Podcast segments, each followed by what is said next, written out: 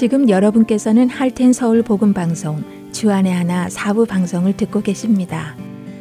주안의 하나 사부에서는 지난 방송들 중에서 신앙에 도움이 될 만한 프로그램을 모아서 다시 방송해 드리고 있습니다. 이번 시즌에는 먼저 2014년 4월부터 6월까지 방송된 너희는 이렇게 기도하라와 2016년 1월부터 3월까지 방송된 선지자 이야기 그리고 2017년 1월부터 3월까지 방송된 내 주를 가까이가 준비되어 있습니다. 바로 이어서 너희는 이렇게 기도하라 함께 하시겠습니다.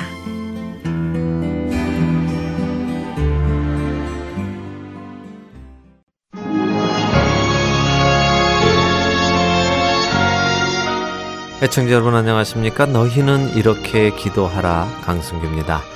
지난 시간에 우리는 기도가 배울 수 있는 것인지와 기도를 누구에게 드리느냐 하는 것에 대해 살펴보았습니다. 먼저 기도는 배울 수 있는 것이라는 것을 나누었지요. 예수님의 제자들은 예수님께 우리에게 기도를 가르쳐 주옵소서라고 부탁했고 예수님께서는 그 부탁에 너희는 이렇게 기도하라 라고 가르쳐 주시기 시작하셨다는 것을 보았습니다.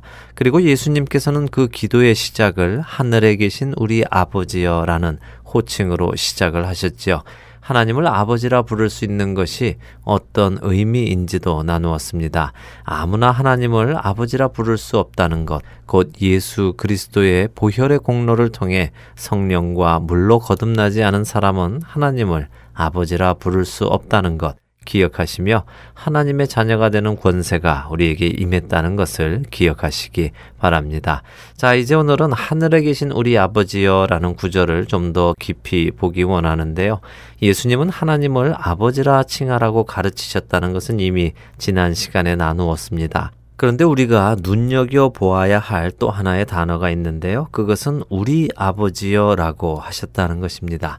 나의 아버지가 아니라 우리 아버지라는 것이지요. 왜 예수님께서는 나의 아버지라 부르도록 가르치시지 않으시고 우리 아버지라 부르도록 가르치셨을까요? 그냥 여러 명에게 가르치시니까 우리 아버지라고 호칭하도록 하셨을까요? 그렇지 않습니다. 성경 속에는 그리스도를 통해 하나님의 자녀가 된 사람들을 개개인으로 생각하는 개념이 없습니다. 하나라고 말씀하시고 계시기 때문이지요.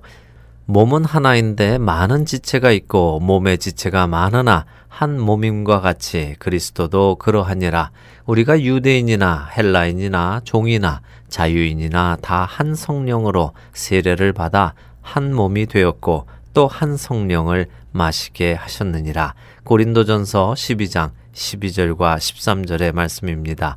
우리가 한 성령으로 세례를 받아 한 몸이 되었다고 말씀하시고 계십니다. 그리고 그 몸의 머리는 예수 그리스도시라고 말씀하시지요. 오직 사랑 안에서 참된 것을 하여 범사에 그에게까지 자랄지라 그는 머리니 곧 그리스도라 그에게서 온 몸이 각 마디를 통하여 도움을 받음으로 연결되고 결합되어 각 지체의 분량대로 역사하여 그 몸을 자라게 하며 사랑 안에서 스스로 세우니라. 에베소서 4장 15절 16절의 말씀입니다. 결국 우리는 예수 그리스도를 머리로 둔 예수 그리스도의 몸을 이루는 지체들의 모임인 것입니다. 그래서 성도들은 서로 따로 뗄 수 없습니다. 서로를 떼어내는 행위는 그리스도의 몸을 나누는 행위인 것이지요. 그리스도의 몸을 찢는 행위인 것입니다. 그렇기에 우리는 우리를 그리스도의 몸으로 하나 되게 하신 것을 힘써서 지켜내어야 하는 것입니다. 평안에 매는 줄로 성령이 하나 되게 하신 것을 힘써 지키라. 몸이 하나요 성령도 한 분이시니 이와 같이 너희가 부르심의 한 소망 안에서 부르심을 받았느니라. 에베소서 4장 3절과 4절의 말씀입니다. 사탄은 늘 예수 그리스도의 몸이 찢어지기를 원합니다. 그렇기에 성도들이 서로 싸우고 다툼으로 찢어지도록 시기와 교만과 오해와 불신을 넣어주는 것이지요. 우리가 그리스도의 몸을 이루고 있는 각 지체라는 것을 진정으로 깨닫고 또 느끼고 있다면 성령님께서 하나 되게 하신 이 몸을 우리는 결코 찢으려 하지 않을 것입니다. 비록 내가 힘이 들고 아프다 하더라도 그리스도의 몸을 찢어내려 하지는 않을 것입니다. 또한 한 몸을 이루고 있는 내 동료 지체를 아프게 하려 하지도 않을 것입니다. 그리고 아픈 지체는 빨리 감싸 안아주어 낫도록 해주려 할 것입니다. 이것이 우리 몸에 아픈 곳이 생겼을 때 자연적으로 일어나는 반응이 아니겠습니까? 예수님께서 가르쳐 주신 기도의 기본은 우리가 개인적으로 드리는 기도가 아니라 성령의 하나 되게 하심에 따라 그리스도를 머리로 각 지체를 이루어 한 몸을 이룬 자들이 드리는 기도라는 것을 기억해야 합니다. 이것을 이해하면 우리가 드리는 기도의 방향이 지금껏 내가 드려왔던 기도의 방향과 많이 틀려지게 된다는 것을 깨닫게 됩니다. 지금껏 우리는 어떤 기도를 드려왔습니까? 나에게 필요한 것, 내가 원하는 것들을 놓고 기도하지 않았습니까? 하지만 더 이상 나라는 존재가 나 하나가 아니라 그리스도의 몸을 이루고 있는 우리라는 것이 깨달아지고 내가 기도하는 것이 아니라 우리가 기도하게 될 때 그 기도의 목적은 나 개인의 유익을 위한 것이 아니라 나라는 객체가 이루고 있는 몸 대신 그리스도의 유익과 영광을 위한 기도를 드리게 되는 것입니다. 이제 우리는 우리 아버지여라는 의미를 살펴보았습니다. 이제는 그리스도의 몸된 우리가 부르는 그 아버지가 계시는 곳을 살펴볼 차례인데요. 예수님께서는 하나님 아버지를 지칭하실 때 하늘에 계신 우리 아버지여 라고 지칭하셨습니다. 하늘에 계신 이것은 무슨 뜻일까요? 하나님은 무소부재하시다고 하시지요. 어디든지 계시지 않는 곳이 없으신 하나님이신데 왜 하늘에 계신 우리 아버지라 부를까요? 성경에서 하늘은 어떤 의미를 가지고 있을까요? 먼저 역대하 20장 6절을 볼까요? 여호사밧 왕의 기도 내용입니다. 이르되 우리 조상들의 하나님 여호와여 주는 하늘에서 하나님이 아니시니까 이방 사람들의 모든 나라를 다스리지 아니하시나이까 주의 손에 권세와 능력이 있사오니 능히 주와 맞설 사람이 없나이다. 여호사밧 왕은 하나님을 하늘에서 세상 모든 나라를 다스리시는 하나님으로 부르고 있습니다. 또 시편 33편을 한번 볼까요? 8절부터 15절 함께 보겠습니다. 온 땅은 여호와를 두려워하며 세상의 모든 거민들은 그를 경외할지어다. 그가 말씀하심에 이루어졌으며 명령하심에 견고히 섰도다. 여호와께서 나라들의 계획을 폐하시며 민족들의 사상을 무효하게 하시도다. 여호와의 계획은 영원히 서고 그의 생각은 대대에 이르리로다. 여호와를 자기 하나님으로 삼은 나라 곧 하나님의 기업으로 선택된 백성은 복이 있도다. 여호와께서 하늘에서 굽어보사 모든 인생을 살피시며 곧 그가 거하시는 곳에서 세상의 모든 거민들을 굽어 살피시는도다. 그는 그들 모두의 마음을 지으시며 그들이 하는 일을 굽어 살피시는 이로다. 하나님을 이처럼 잘 표현한 또 다른 구절이 있을까 할 정도의 고백입니다. 온 땅의 사람들이 왜 하나님을 경외해야만 하는지에 대해 설명하십니다. 하나님께서 말씀하시면 그것들이 다 이루어지고 하나님께서 명하시면 그것들이 다른 어떤 것으로도 무너질 수 없다는 것이지요. 바로 하나님의 창조를 말씀하고 계십니다. 그분은 세상 모든 나라들이 계획한 것들을 다 막으실 수 있는 분이시고 그들의 모든 목적을 무용지물로 만드실 수 있는 분이시라는 것입니다. 사람들의 생각이나 계획이 아닌 오직 하나님의 생각과 계획만이 영원히 대대로 이를 것입니다. 그렇기에 하나님의 백성이 되는 사람이 복이 있다는 것입니다. 왜냐하면 그분은 하늘에서 온 인류를 보시며 굽어 살피시는 분이시고 자신의 처소에서 모든 사람들을 보시는 분이시기에 그렇다는 것입니다. 모든 피조물을 향한 전적인 하나님의 주권을 이 시편 33편은 그분이 하늘에 계시는 분이라는 표현과 함께 설명하고 계시는 것입니다. 그래서 여기서 하늘은 공간적인 의미인 하늘이 아니라 하나님의 보좌를 상징하는 하늘을 뜻하는 것입니다. 다시 말해 하늘에 계신이라는 뜻은 우주 모든 만물의 통치자의 자리에 계시는 이라는 뜻이지요.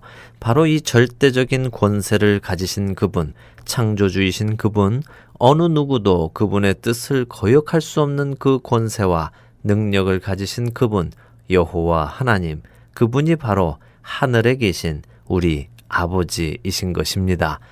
그렇게 우리가 기도를 드릴 때 하늘에 계신 우리 아버지여 라고 시작한다는 것은 모든 주권을 가지고 온 세상을 다스리시는 하나님, 그 하나님이 바로 예수 그리스도로 하나님의 자녀가 된 우리의 아버지이십니다. 우리는 바로 아버지 하나님의 전적인 통치 아래에 있습니다. 내 모든 것을 알고 계시는 하나님 아버지, 그 아버지를 우리가 부르며 이제 우리가 아뢰겠습니다. 라는 의미를 담고 있는 것입니다. 한 주간도 모든 것을 아시고 주관하고 계시는 하늘에 계신 우리 아버지를 불러가시며 기도하시는 여러분이 되시기를 소원하며 너희는 이렇게 기도하라 마치겠습니다.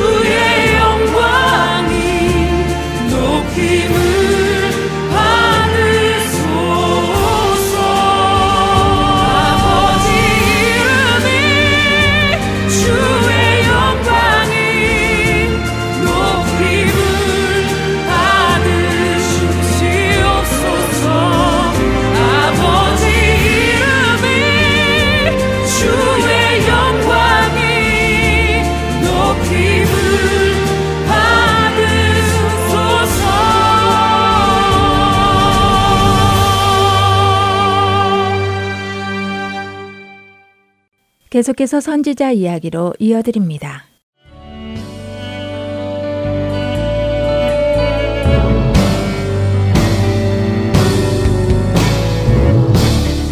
애청자 여러분 안녕하세요. 선지자 이야기 진행의 민경은입니다. 안녕하세요. 최소영입니다. 오늘부터 본격적으로 선지자의 이야기가 시작이 되는데요. 어떤 선지자를 먼저 살펴보게 되나요? 네, 오늘부터 두어 시간에 걸쳐 아모스와 호세아, 요나 선지자에 대해서 공부해 보려고 하는데요.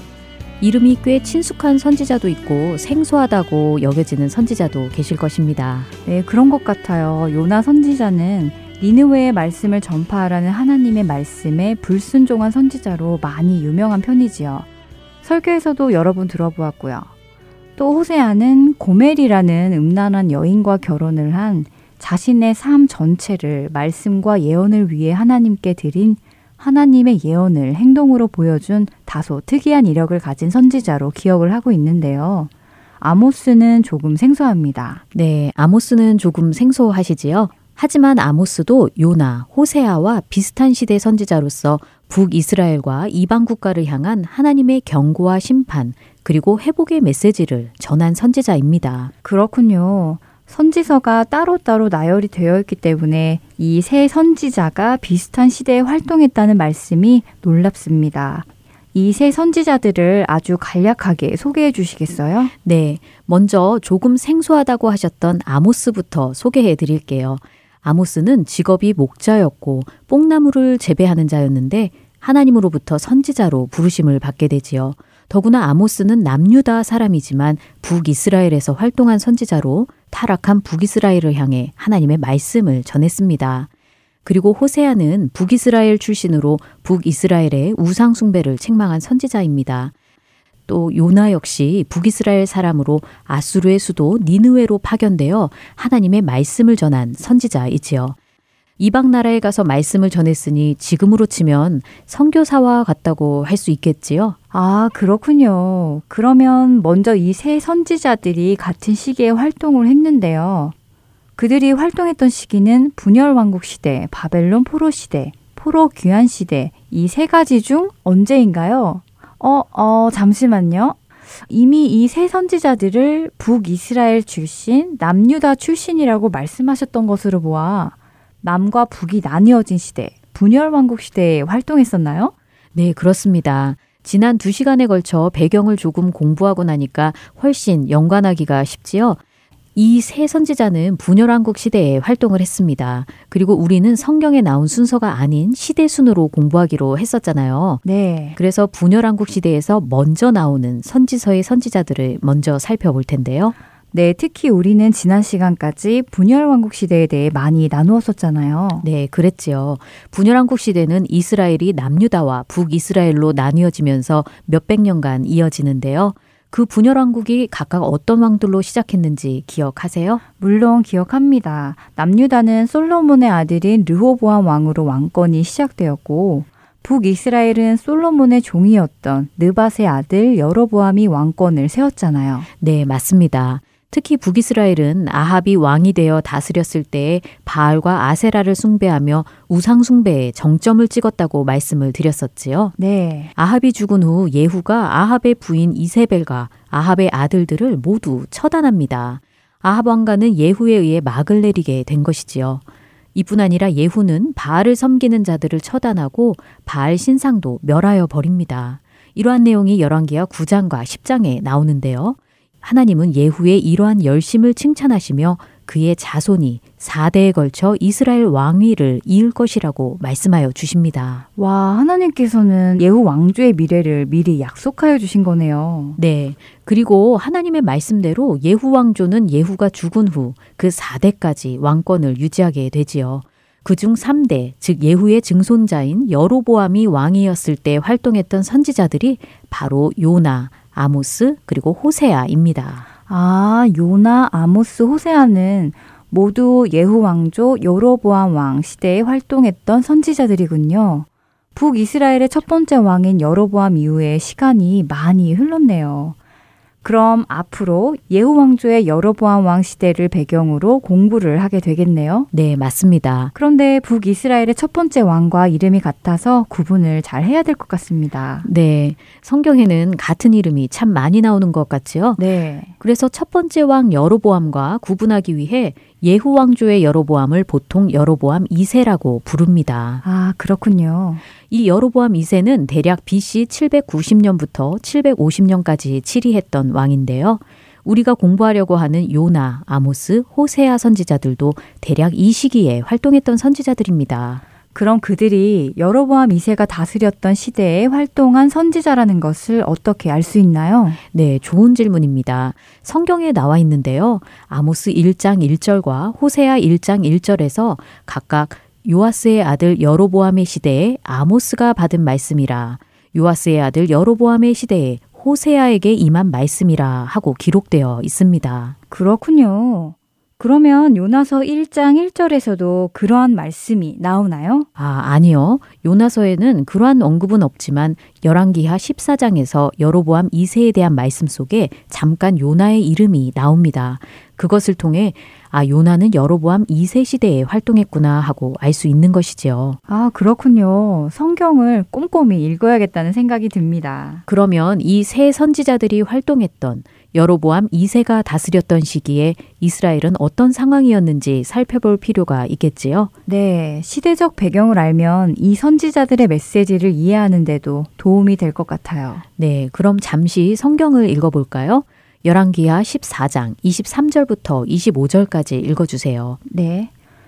유다의 왕 요아스의 아들 아마샤 제 15년에 이스라엘의 왕 요아스의 아들 여로보암이 사마리아에서 왕이 되어 41년간을 다스렸으며 여호와 보시기에 악을 행하여 이스라엘에게 범죄하게 한 느밧의 아들 여로보암의 모든 죄에서 떠나지 아니하였더라.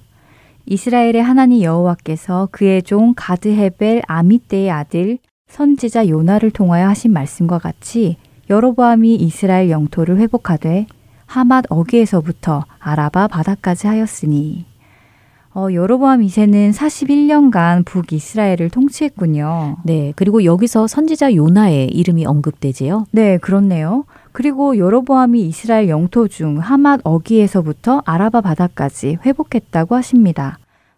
땅을 되찾은 것인가요? 네, 북이스라엘 위에는 바로 아람 땅이 있습니다. 북한과 중국이 연결되어 있는 것처럼 말이지요.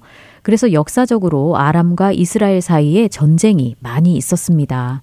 그리고 예후 시대에 있었던 아람과의 전쟁을 통해 이스라엘은 영토의 많은 부분을 빼앗긴 적이 있었는데요. 열왕기하 10장 32절을 읽어 주시겠어요? 이때 여호와께서 이스라엘에서 땅을 잘라내기 시작하심에 하사엘이 이스라엘의 모든 영토에서 공격하되 아, 그리고 그 다음 구절인 33절을 보니 길르앗 온 땅과 여러 지파들의 땅이 공격을 당했다고 나오네요. 네, 여기에 나온 하사엘은 그 당시 아람의 왕이었습니다. 예후 시대의 북이스라엘은 아람에게 영토를 많이 빼앗겼었지요. 그렇게 잃어버린 영토들은 시간이 흘러 여로보암 2세 때에 거의 회복을 합니다. 빼앗겼던 영토들이 다시 북이스라엘의 소유가 되었는데요. 하맛 어기부터 아라바 바다까지 회복이 되었다고 하시지요. 네, 지도를 보니 정말로 북이스라엘 대부분의 영토를 회복했네요.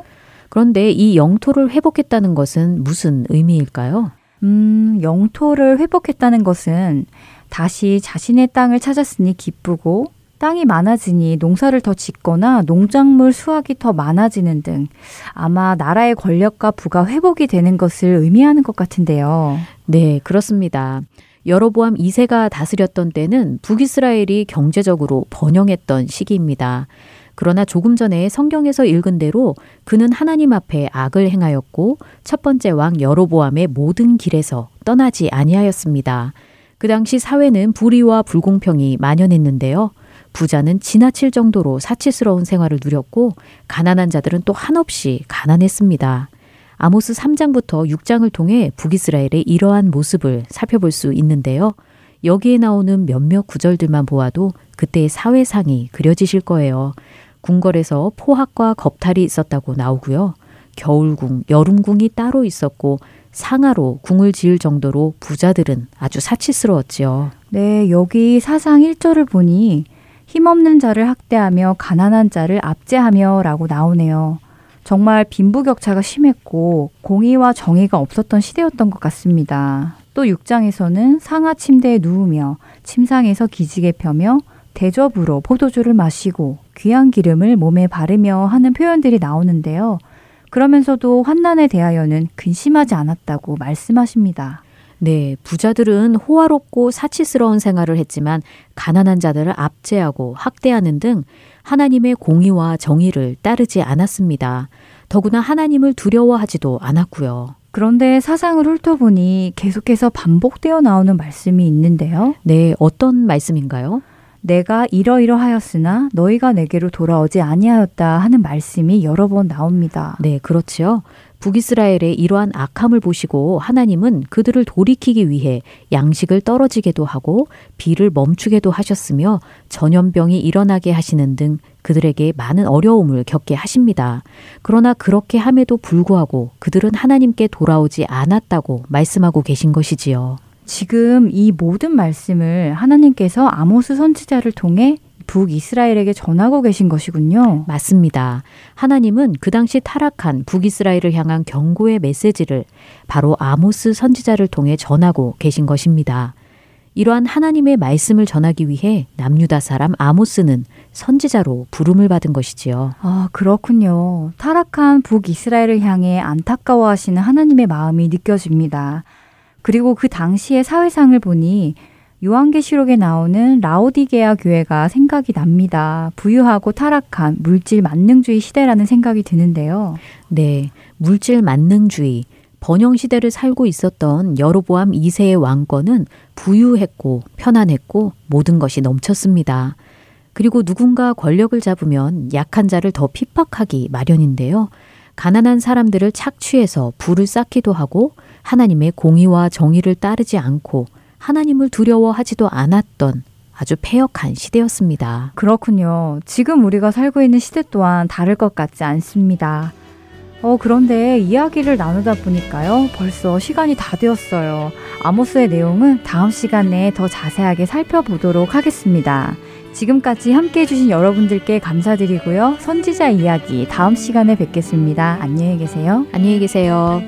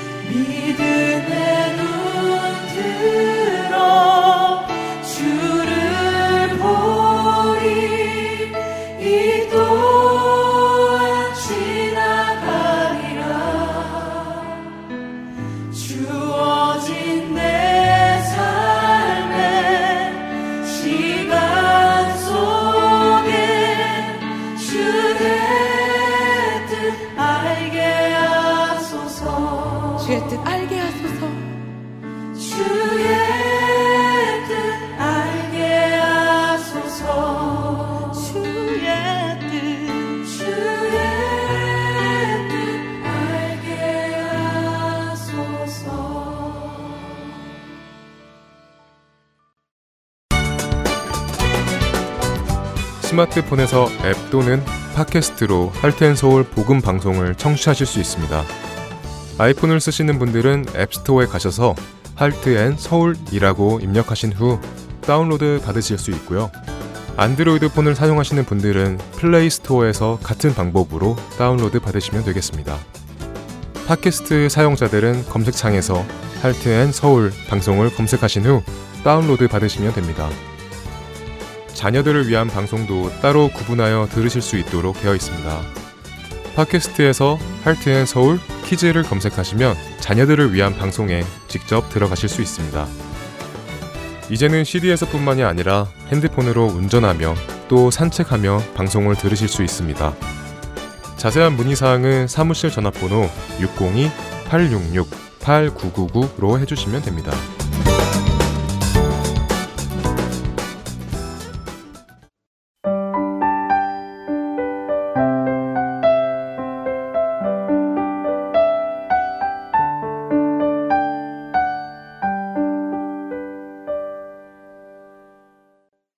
찬양의 가사를 생각해 보는 시간.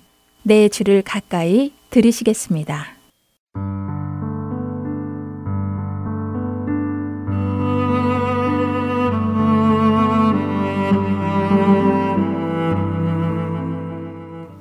애청자 여러분 안녕하세요.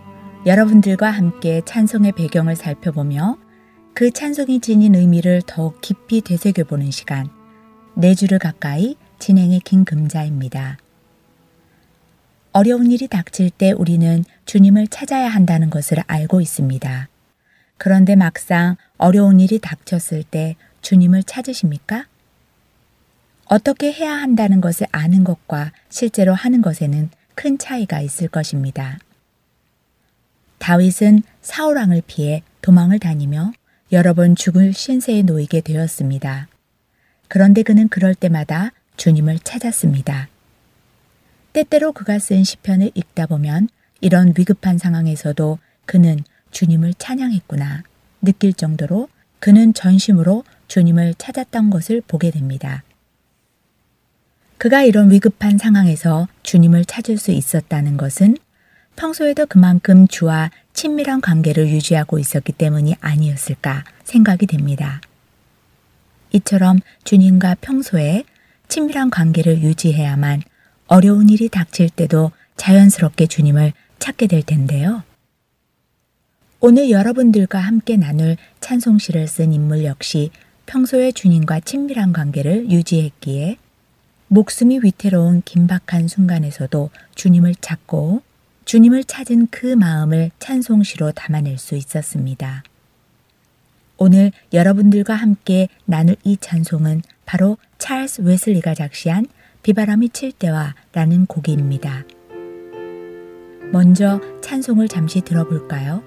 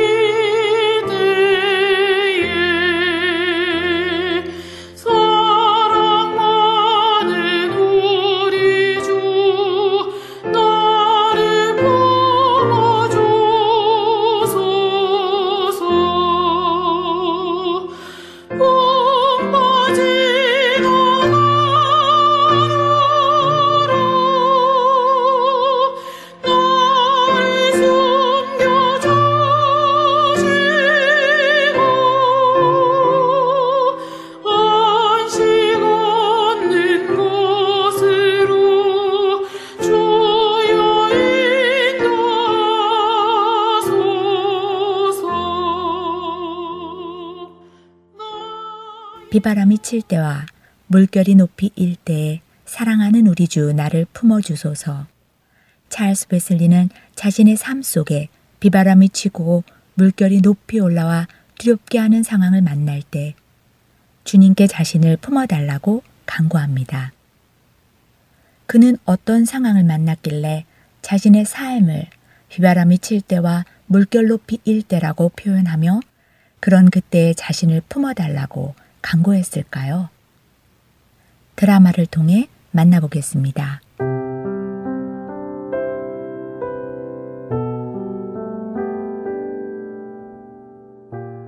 형과 함께 감리 교단을 시작한 찰스 웨슬리는 영국 국교회로부터 탄압을 받습니다. 교회 안에 새로운 부흥을 일으키는 것이 기존의 권력을 장악한 자들에게는 위협이 되었기 때문이지요. 그리고 그런 위협은 때때로 폭력을 동반하기도 하였고 그들의 목숨을 위협하기도 했습니다. 1740년 찰스 웨슬리가 아일랜드의 한 교구에서 설교를 하고 있을 때였습니다. 그 지역에도 웨슬리 형제가 일으키고 있는 새로운 부흥을 반대하던 사람들이 있었습니다. 이 사람들은 찰스 웨슬리가 성도들에게 설교를 하고 있다는 소식을 듣고 그곳을 향합니다.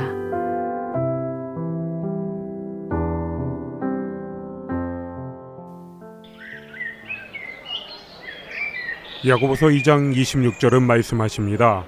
영혼 없는 몸이 죽은 것 같이 행함이 없는 믿음은 죽은 것이라고 말입니다. 믿음은 반드시 열매를 맺어야 합니다. 찰스 목사님, 큰일 났습니다. 빨리, 빨리 피하세요. 찰스 목사님을 헤아려 무리들이 몰려옵니다. 빨리 창문을 통해 동장으로 피하세요. 빨리요. 웨슬리 당장 이리 나와! 찰스 웨슬리 어디 있는 거야? 내 녀석의 교리를 집어치우라고 분명히 경고했는데도 여전히 여기서 설교를 하고 있다고? 에? 당장 이리 나와! 어디 있어?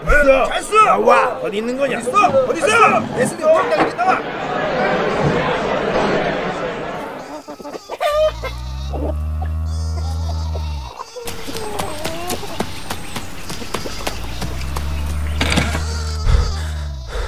여기까진 안 쫓아오겠지?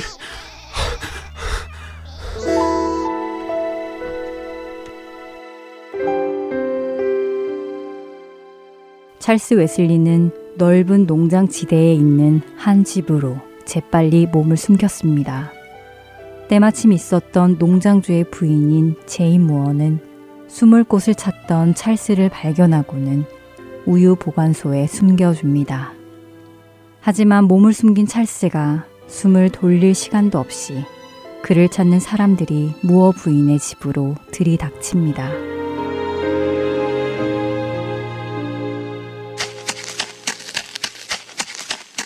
여긴 것 같습니다. 찰스 여기 숨어 있나? 도망가봤자 우리 손바닥 아니야. 어디 있어? 나와! 무슨 일입니까? 아, 아, 부인 여기 혹시 헐레벌떡 뛰어온 쥐새끼 같은 놈을 보지 못했습니까?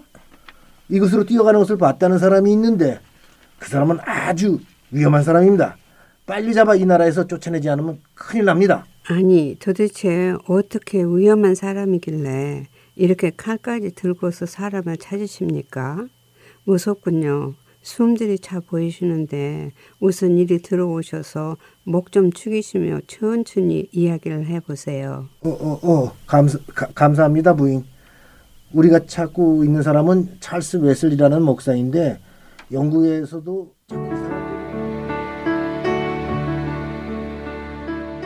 찰스를 발견하면 당장에라도 죽일 것처럼 칼을 들고 그를 찾는 사람들.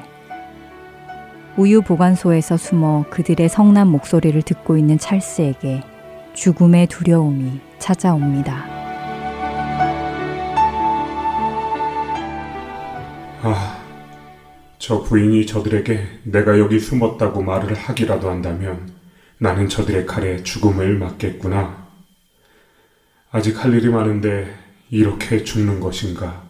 그렇게 죽음의 공포에 떨고 있던 찰스의 마음에 순간 성경의 말씀 한 구절이 떠오릅니다. 바로 의를 위해 박해를 받은 자는 복이 있다는 마태복음 5장 10절의 말씀이었습니다. 의를 위하여 박해를 받는 자는 복이 있나니 천국이 그들의 것임이라. 아, 주님, 그렇군요. 감사합니다. 두려움에 떨고 있는 제게 의를 위해 박해를 받는 것이 복이 있다는 것을 깨닫게 해주시니 감사드립니다. 주님, 저를 받아주십시오. 이렇게 사방이 막힌 이곳에서 주님을 바라봅니다. 주님, 저를 품어주십시오. 바로 코앞에는 자신을 해하려는 사람들이 있고 자신은 우유 보관소에 숨어 숨죽이고 있던 그때 마태복음의 말씀을 떠올린 웨슬리는 조용히 기도하기 시작합니다. 그리고는 자신을 해하려는 무리들이 떠날 때까지 조용히 묵상하며 찬송시를 머릿속으로 짓습니다.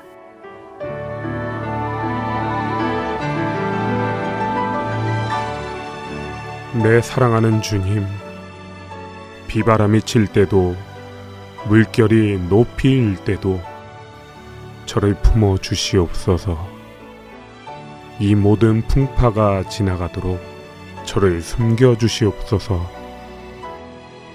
제가 참된 안식을 얻을 수 있는 곳으로 저를 인도하여 주옵소서. 내 사랑하는 주님.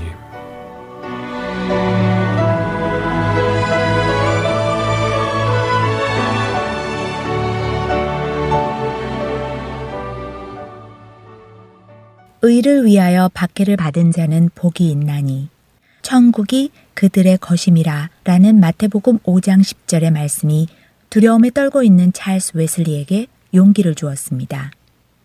그런 상황 속에서 주님을 바라볼 수 있도록 해 주었습니다. 조금이라도 소리를 내면 발각될 상황. 자신을 숨겨준 여인이 마음을 바꾸어 자신이 숨은 것을 알려주기라도 한다면 목숨이 위태로운 그 상황 속에서 찰스 웨슬리는 살 길을 찾기보다 주님을 찾았습니다. 우리에게는 비바람이 칠 때와 라는 제목으로 알려진 이 찬송시의 원 제목은 Jesus, Lover of My Soul 입니다. 급박한 그 상황 속에서 찰스는 내 사랑하는 예수님이라며 주님을 향해 자신의 사랑을 고백했습니다. 그가 작시한 이 찬송시는 훗날 많은 음악가들에 의해서 곡이 붙여졌고 그 중에서도 네 개의 다른 버전이 성도들에게 많이 알려졌습니다. 그만큼 많은 이들에게 이 찬송시가 자신들의 고백으로 다가왔기 때문일 것입니다. 갑자기 처한 위급한 상황에서 주님을 찾을 수 있는 것은 시작에 말씀드린 대로 평소에 주님과 긴밀한 관계에 있을 때 가능합니다. 다윗이 그랬던 것처럼 찰스 웨슬리도 위급한 순간에 주님을 찾았습니다. 여러분들은 위급한 순간에 누구를 찾으십니까? 사랑하는 나의 주, 나의 예수님을 찾으시기를 소원합니다. 내 주를 가까이 다음 주에 뵙겠습니다.